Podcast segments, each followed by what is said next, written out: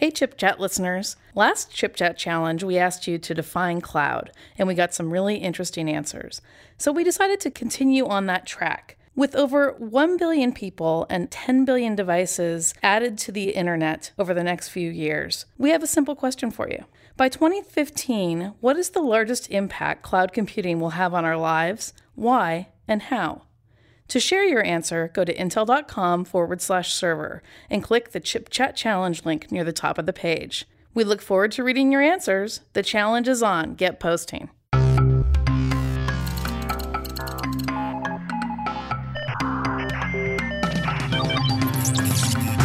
You're listening to Conversations in the Cloud, a weekly podcast where IT leaders exchange insights about issues around cloud architectures for the data center. And now, your host, Allyson Klein.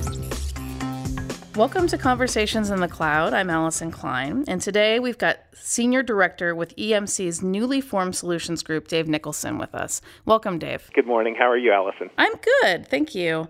Um, I know that you have a lot to talk to me about today, and we're just going to get started with the new Solutions Group at EMC. Why don't you tell me a little bit about that and what that means for the company? Well, uh, we just rolled out at the beginning of June uh, what we refer to internally as ESG, or the EMC Solutions Group.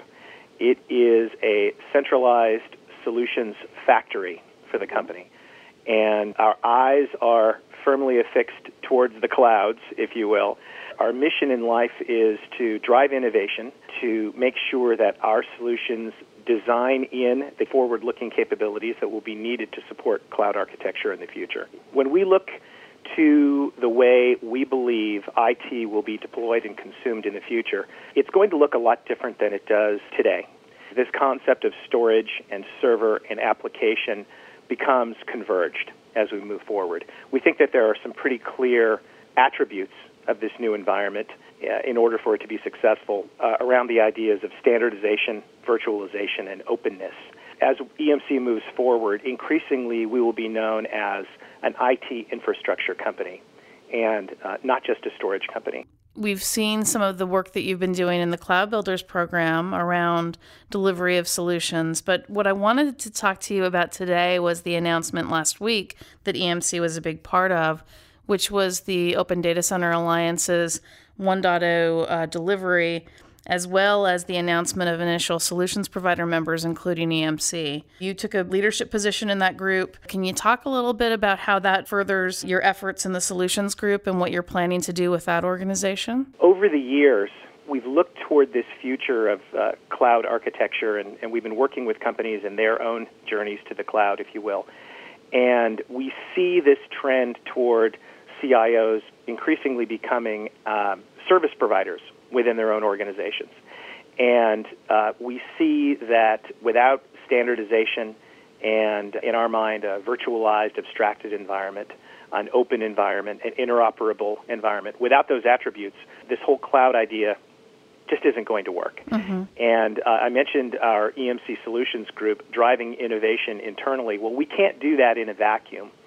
So uh, the thing we're really excited about with uh, the ODCA, the Open Data Center Alliance, is this opportunity to interact, to get direct feedback when it comes to some of the ideas that we might put forward, and to really leverage the combined wisdom of the hundreds and hundreds of really smart customers that are involved in the process. When you look at the broader cloud market, what kind of response are you expecting in terms of the alliance's impact in, in shaping cloud service offerings? I think that a lot of this transition, this journey to the cloud, uh, hinges upon comfort levels being reached by customers, by end users, people who are writing the checks.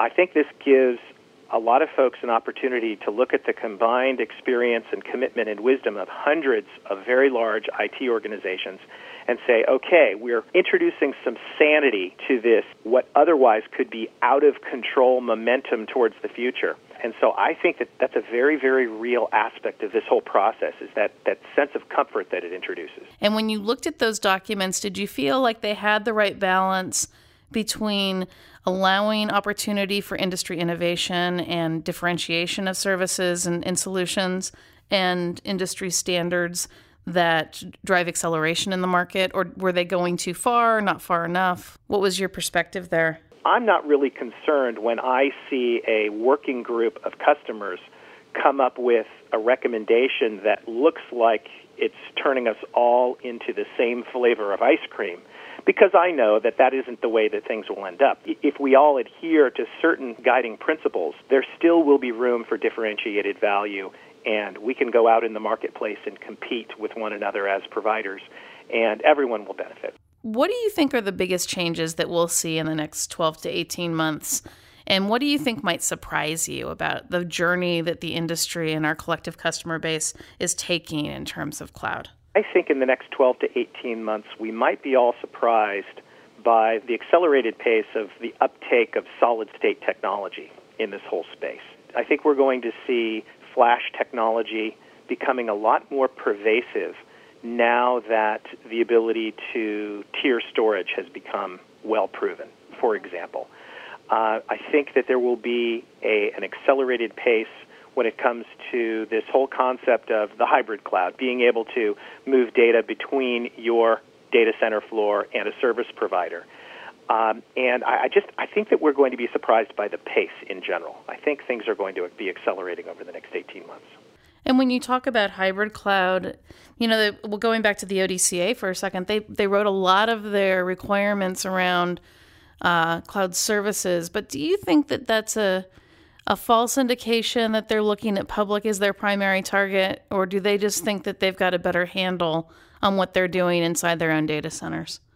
So I think increasingly what you'll see is um, some of these recommendations and guidance and standards that are coming out of the ODCA being deployed on premises on data center floors, preparing the on premises data center so that it can link seamlessly with the public cloud. And, course, and I would be remiss if I didn't mention EMC has some key technology here, a product called the vPlex. This ability to move not only data but also workloads and their associated applications back and forth between your on premises data center and a public cloud implementation seamlessly. Once these things are all firmed up, you'll see workloads shifting back and forth between the data center and uh, off premises service provider data centers. Well, Dave, thank you so much for being on the program today. Um, it was a very insightful conversation, and we'd love to have you back sometime. Thanks very much, Allyson. Appreciate it.